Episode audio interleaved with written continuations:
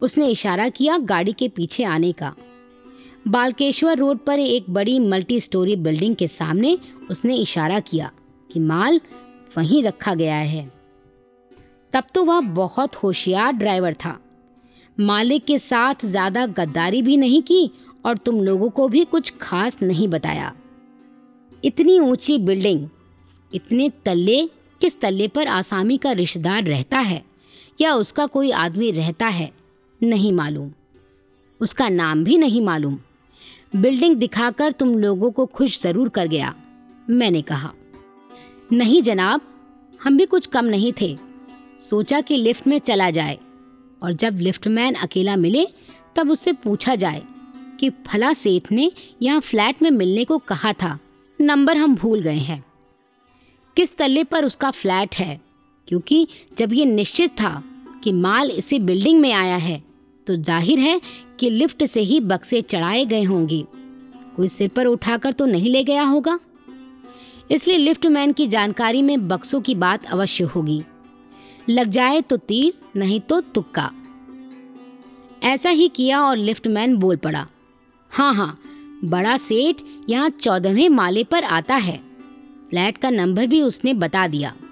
चारों पाँचों बक्से वहाँ रखे मिल गए। उन दिनों अखबार भरे होते थे। ऐसी घटनाओं से कि अघोषित संपत्ति कहाँ कहाँ और कैसे छिपाई जाती है। हर व्यक्ति के अपने तरीके और अपने ढंग थे। कहीं तो अधिकारियों को साड़ियों के फोल्ड के बीच हज़ार हज़ार के नोट छिपे मिले। कहीं सोफे की लकड़ी के हथों के बीच खोखली जगहों में। अहमदाबाद के एक व्यापारी के रसोई घर की ऊपर वाली शेल्फों पर करीने से लगे चमचमाते डिब्बों को देखकर कोई सोच भी नहीं सकता था कि उनमें भी रुपए छिपे मिल सकते हैं। रजाई गद्दों, कपड़ों के बीच सिले नोट मिलना तो आम बात हो गई थी। कंस्ट्रक्शन कंपनी के अकाउंट, धोबी के धुले कपड़ों के बीच, कार की डिक्की में टायर हटाकर उसके नीचे, पेंटिंग के फ्रेम के बीच, टीवी और साड़ियों की कैबिनेट के अंदर खर खर करते नोट चंचल लक्ष्मी को अधिकारियों तक पहुँचा देते। ऐसा नहीं था कि रात दिन छापे ही छापे पड़ते रहते हों। हम लोगों को बम्बई के बाहर छुट्टियाँ मनाने का अवसर ना मिलता हो।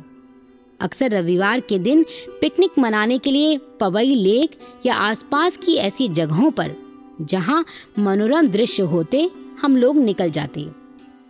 हमारे ग्रुप में विद्यार्थी जी, याग्निक जी और हम दोनों ही अक्सर रहते थे। पिकनिक पर जाने की तैयारी सुबह से ही शुरू हो जाती। कोई कुछ बना कर लाता, कोई कुछ, और हम प्रेम से बैठकर गपशप करते, खाते पीते। बच्चे भी खुश रहते, कभी जूहू चले जाते। सागर की उमड़ती लहरों के बीच नहाते बच्चे गेंद खेलते। अम्मा जी किनारे बैठी सबको हँसते, खिलखिलाते देख प्रसन्न होती। समुद्र में नहाने का मज़ा निराला है। तो नहाने की टेक्निक भी निराली है। जिसे यह ढंग नहीं आता, वह नहा नहीं सकता। तरीका यह है कि लहर जब पास आए, तब थोड़ा उछल जाओ। लहर नीचे से निकल जाएगी। अधिक ऊँची लहर हो तो सिर झुकाकर खड़े हो जाओ। दोनों प्रकार से सतर्कता ज़रूरी है। नहीं तो लहर अपने साथ ही बहाकर ले जाएगी। बंबई जैसी वैभवशाली नगरी में जहाँ एक और गगनचुंबी इमारतें देखी, वहीं दूसरी ओर झुग्गी झोपड़ियों की ज़मीन पर रेंगती हुई कतारें भी देखी। जहाँ एक और वैभव की इंतहा देखी, वहीं दूसरी ओर गरीबी की सीमा रेखा से भी नीचे के इंसान देखे। नंबर दो की कमाई का तमाशा भी देखा और ईमानदारी की हद भी। उस दिन हम लोग चौपाटी घूमने निकले थे। भीड़ भाड़ के बीच एक बुढ़ा दिखाई दिया। वह इतना जर्जर था कि उससे चला भी नहीं जा रहा था। एक हाथ में टेढ़ी मेढ़ी लकड़ी, जिसे टिक टिकाकर वह भीड़ में किसी तरह रास्ता बना रहा था। राह चलते लोग उसे कतरा कर निकल रहे थे। कुछ ठिठकते भी थे, पर हाथों में चना ज़ोर गरम की पुड़िया पकड़े देखकर तेज़ी से आगे बढ़ जाते थे। शायद उस दिन गणपति उत्सव था। उत्सव के दिन कौन खरीदे चना ज़ोर गरम? ये दिन तो गुब्बारे, मिठाइयाँ खरीदने का था। समृद्धि के देवता गणेश या गणपति को प्रसन्न करने का था। गणेश के स्वागत की तैयारियों में सब लगे थे। उस बड़े जज्जर व्यक्ति के मन की छिपी भावनाओं के बारे में कौन सोचता? जैसे ही कोई गाड़ी आकर रुकती, बुढ़ा बड़ी आतुरता से उसकी ओर लपकता, मगर फिर सहम कर रुक जाता। तभी हमने बुढ़े की दशा पर तरस खाकर चना ज़ोर गरम की तीन पुड़िया खरीद ली। और उसे पाँच रुपए का नोट थमा दिया। बुढ़े ने पुड़िया हमें पकड़ाई और बोला, बाबूजी, फुटकर पैसे तो मेरे पास नहीं हैं। तीन रुपए की तीन पुड़िया हुई।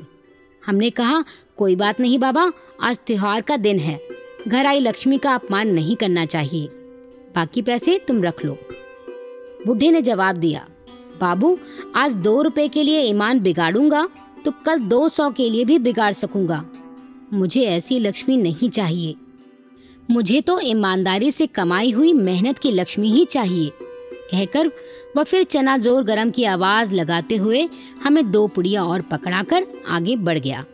हम उसे जाते देखते रह गए। उसी दिन शाम को एक नज़ारा और देखा। मेरिन ड्राइव से आगे नरिमन पॉइंट पर पहले जैसी ही भीड़ भाड़ और वैसी ही गाड़ियों की आवाजाही। अंतर केवल यही था कि यहाँ चना ज़ोर गरम की आवाज़ें लगाने वाले बुढ़े की जगह पैंट कमीज पहने एक हृष्ट पुष्ट नौजवान गाड़ियों की पार्किंग करवा रहा था। कोई भी गाड़ी आती, वह उत्सुकता से उछलकर गाड़ी की ओर लपकता। एक लंबा सा फर्शी सलाम ठुकता और उसके बाद नदारत गाड़ी की देखभाल तो बस बहाना था। दोस्तों के साथ बैठकर बातों के लटके छेड़ते रहना। और गाड़ी स्टार्ट होने पर उछलकर बख्शीश लेने पहुँच जाना। यही उसका धंधा था। शाम को नरिमन पॉइंट पर बहुत लोग घूमने आते हैं। घूम फिर कर वहीं पड़ी बेंचों पर बैठ जाते हैं। समुद्र की लहरें और लोगों की भीड़ देखते रहते हैं। हम भी वहीं एक बेंच पर बैठ गए और तमाशा देखने लगे। कुछ देर बाद एक नव दंपति गाड़ी से उतरे और सामने पान की दुकान पर पान खाने चले गए। शायद पति अपनी नवविवाहिता पत्नी को बाज़ार घुमाने और गणपति बाबा की रौनक दिखाने लाया था। आधे एक घंटे के बाद घूम फिर कर वे लौटे और गाड़ी का दरवाज़ा खोलने लगे। तभी बख्शीश वसूलने के लिए वह लड़का हाजिर हो गया। पति ने अपनी नई बीवी पर रौब गांठने के लिए उससे कहा, तुमने गाड़ी देखी थी? काहे के पैसे, काहे की बख्शीश? लड़के ने उदंडता से जवाब दिया हम तो बस ऐसे ही देखते हैं। और ये कहकर झट से हथेली सामने कर दी। पति पत्नी उसके व्यवहार से चकित रह गए। फिर ये सोचकर कि कौन ऐसे आदमी के मुँह लगे। उन्होंने खन से चमकती अठन्नी उसकी फैली हथेली पर रख दी। सोचा होगा चलो छुट्टी हुई, पर उसने तो अठन्नी वापस लौटाते हुए तेज़ी और दर्प भरे स्वर में कहा, अठन्नी नहीं, गणपति के दिन अठन्नी नहीं जी। मैं तो आज रुपए से कम नहीं लूँगा। देना हो तो दो, नहीं तो? एक पल को नव दंपति रुके। पति कुछ बोलने को हुए कि पत्नी ने रोक दिया और धीरे से कुछ कहा। पति ने जेब से रुपया निकालकर उसकी हथेली पर रख दिया और गाड़ी स्टार्ट कर दी। मैं आज तक नहीं समझ पाई कि लक्ष्मी का आदर था या अनादर। लक्ष्मी का असली हकदार कौन था? वह मेहनत करने वाला, ईमानदार बुढ़ा या बिना कुछ किए धरे बख्शीश मांगने वाला, वह हृष्ट पृष्ठ नौजवान। बम्बई में गणपति उत्सव कई दिन चलता है। अक्सर इन दिनों भीड़ के डर से हम शाम को घर में रहते, बच्चों के साथ समय गुजारते। पर उस दिन ठाकुर ने बाहर जाने का कार्यक्रम बना लिया। भीड़ भड़क्के से आक्रांत बम्बई की सड़कों को हमारी कार इतनी सहजता से पार कर रही थी जैसे मक्खन के आर पार गर्म छुरी चल रही हो। बेस्ट की डबल डेकर लाल बसें डगमग डोल कर पीछे रह जाती। धड़ धड़ कर झपटती फास्ट लोकल ट्रेनें भी पाँच सात मिनट की स्पर्धा में टिक पाती। प्राइवेट कारों और टैक्सियों आदि की तो जैसे कोई बिसात ही नहीं थी। ठाकुर ने अपनी कार तीर की तरह छोड़ रखी थी। बम्बई की सुप्रसिद्ध जहांगीर आर्ट गैलरी के सामने उन्होंने जैसे ही कार पार्क की, मैं सावधान हो गई। मॉडर्न आर्ट की पेंटिंग्स खरीदने का अजब चस्का है ठाकुर को। इन्हें बुरा लगेगा सोचकर मैं कभी कुछ कहती तो नहीं थी, किंतु ये आधुनिक कलाकृतियाँ सिवाय रंगों की ऊल जलूल लीपा पोती के उन दिनों और कुछ मुझे नहीं लगती थी। कला और आधुनिकता के नाम पर ऐसी लीपा पोती के लिए मोटी रकमें अक्सर खर्च करना। नहीं, हमारी आर्थिक स्थिति अभी इतनी सुदृढ़ नहीं थी। लॉक करने से पहले कार के शीशे चढ़ा ठाकुर से मैंने कहा, देखो, मैं तुम्हारे साथ आर्ट गैलरी के अंदर चलूँगी, ज़रूर, मगर एक शर्त पर। कैसी शर्त? इन्होंने पूछा। हालाँकि इन्हें पूर्वाभास था कि मैं क्या कहने जा रही हूँ। यही कि अब तुम कोई नई पेंटिंग नहीं खरीदोगे। बहुत पेंटिंगें हो गई हैं घर में। लेकिन ऑफ़िस के लिए भी तो कुछ हो। घर से कुछ ले जाओ, बहुत पड़ी हैं। नहीं, कहकर तेज कदमों से ठाकुर आगे बढ़ गए। बेमन से कला प्रेमी दर्शकों के बिखरे बिखरे गुच्छों के बीच से गुजरकर हमने गैलरी में प्रवेश किया। सभी दीवारों पर छोटी बड़ी कलाकृतियाँ सजी थी। एक एक पेंटिंग के सामने ये रुक कर निहारते और निहारते ही रह जाते। जो मेरी नज़रों में रंगों की लीपा पोती थी, वही इनकी नज़रों में था रंगों का उन्मुक्त उत्सव। एक पेंटिंग के सामने ये ज़्यादा ही रुक गए। मैं समझ गई, अब आगे क्या होने वाला है। मैंने इनकी बुदबुदाहट सुन ली थी। कितनी अच्छी है, इसे खरीद लेते हैं। सिर्फ़ एक, सुशी, प्लीज़। एक खरीदो। चाहे दस। ऑफ़िस के लिए खरीद रहे हो तो बिल का भुगतान भी ऑफ़िस से करवाओ, मैंने कहा। भुगतान ऑफ़िस से नहीं होगा, तुम अच्छी तरह जानती हो। यह मैं अपने शौक के लिए, अपने कमरे के लिए खरीद रहा हूँ। ओके देन, फटाफट देखो सारी पेंटिंग्स और चलो बाहर। बिना खरीदे? हाँ क्यों? कब से फ्रिज खरीदने के लिए कह रही हूँ, वह तो तुमने आज तक नहीं लिया, मैंने शिकायत के अंदाज में कहा। भाई फ्रिज के लिए तो मैंने कोऑपरेटिव को लोन के लिए अप्लाई कर रखा है। फ्रिज तो सात सौ रुपये में नहीं आएगा।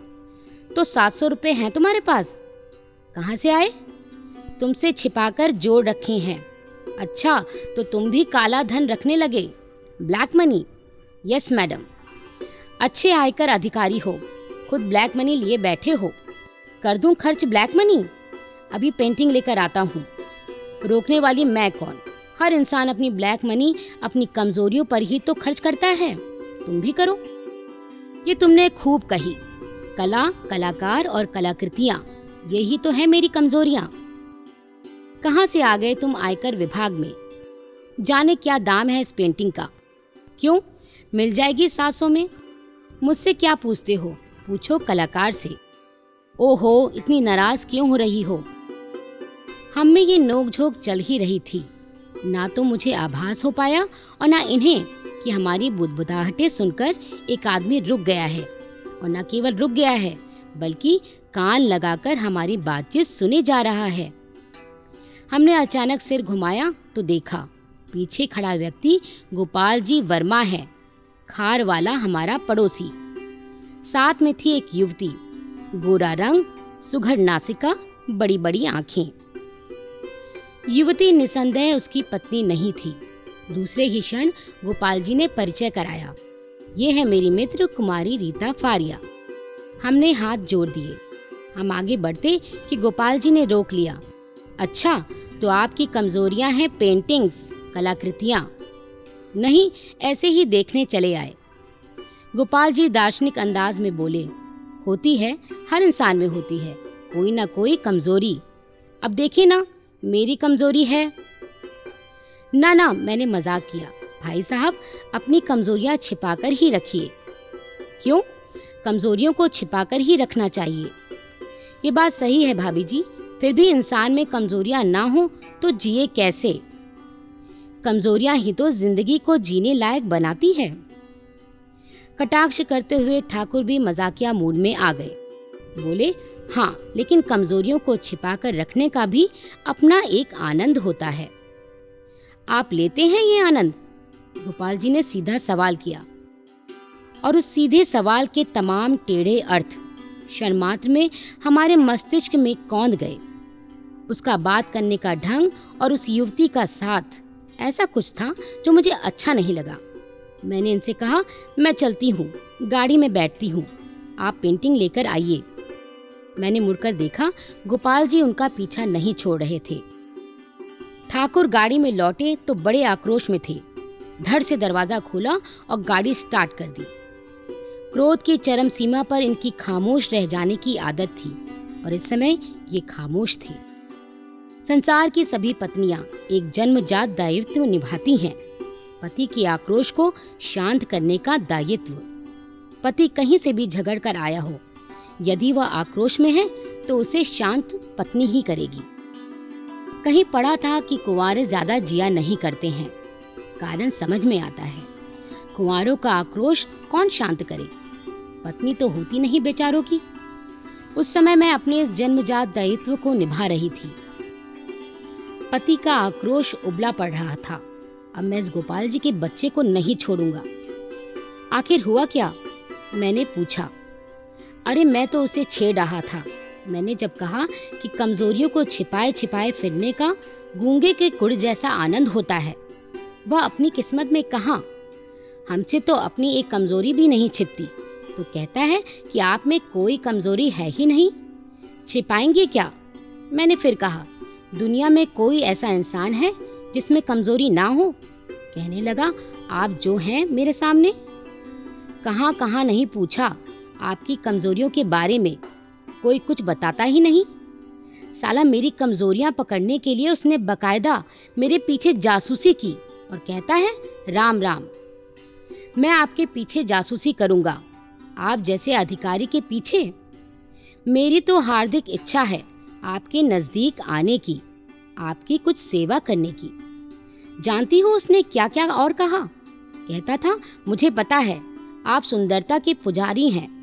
कलाकृतियों के पारखी हैं यह मेरी मित्र, साथ वाली लड़की से मतलब था उसका। आप चाहें तो आपकी भी मित्र हो सकती है। आपके हाँ कहने की देर है। किसी को कानो कान खबर ना होगी, रसाला। कहते कहते ठाकुर को फिर क्रोध आ गया। दांत पीसते हुए बोले, हिम्मत देखो कितनी सफ़ाई से क्या चीज़ पेश की है। घर के बाहर ये जितने चुप रह जाते हैं घर के अंदर उतने ही बिफरते हैं। घर से बाहर शांति से ज़बरदस्त फैसले करते हैं और एक्शन की बागडोर संभालते हैं। घर के अंदर केवल शाब्दिक स्तर पर बिफरते हैं। नाजुक से नाजुक स्थितियों में भी घर से बाहर वे जितना शांत रहते थे, उसे देखने के बाद घर के अंदर के नितांत भिन्न ठाकुर को क्या कोई पहचान भी पाएगा? वह रूप तो कभी कभी मुझे ही देखने को मिलता है, पर वे आज सचमुच ही बहुत क्रोधित थे। रिलैक्स रिलैक्स, मैंने कहा। किंतु वे बोले ही जा रहे थे। पहली बार तो यूँ बच गया था वह कि मैंने सोचा बेचारा नया नया पड़ोस में रहने आया है। पहचानता नहीं है मुझे। भूल कर गया है। नादान को माफ़ कर दिया जाए। लेकिन वही भूल दोबारा। इस बार इतनी भयंकर भूल, ज़्यादा ढिठाई, ज़्यादा बेशर्मी के साथ। देखती जाओ तुम, अब मैं इस आदमी को छोड़ूँगा नहीं। मैंने कहा, अब शांत भी हो जाओ। तुमने उसका प्रस्ताव स्वीकार तो नहीं किया ना? फिर इतने उबल क्यों रहे हो? और फिर इनका धारा प्रवाह शुरू हो गया। उबल इसलिए रहा हूँ कि शर्मिंदा हूँ और शर्मिंदा इसलिए हूँ कि उस मौके पर भी मैं अपनी सभ्यता और शालीनता की रक्षा कर रहा था। बढ़ते क्रोध के साथ मेरी खामोशी बढ़ती गई थी। बजाय इसके कि मैं उसे गालियाँ देता, कॉलर पकड़कर उसे झिंझोड़ता मैं तो मंद मंद मुस्कुराने लगा था। निहायत सभ्यता के साथ, पूरी शालीनता के साथ मैंने कहा था, नहीं गोपाल जी, ऐसी बातों में मेरी दिलचस्पी नहीं है। धन्यवाद। यानी ऊपर से धन्यवाद भी दिया।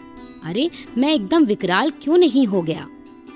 भयानक चित्कार करके मैं उस पर टूट क्यों नहीं पड़ा? उसके भद्दे, भौंडे प्रस्ताव पर मेरा पहले तो चुप हो जाना और फिर मुस्कुराकर मना करना। क्या ये मेरी कायरता नहीं है? ठाकुर, छोड़ो भी। तुम्हें तो कवि होना चाहिए था। बन गए तुम आयकर अधिकारी। कहकर मैंने जिस प्रेम भरी नज़र से इन्हें देखा, उससे ये एकदम धराशायी हो गए।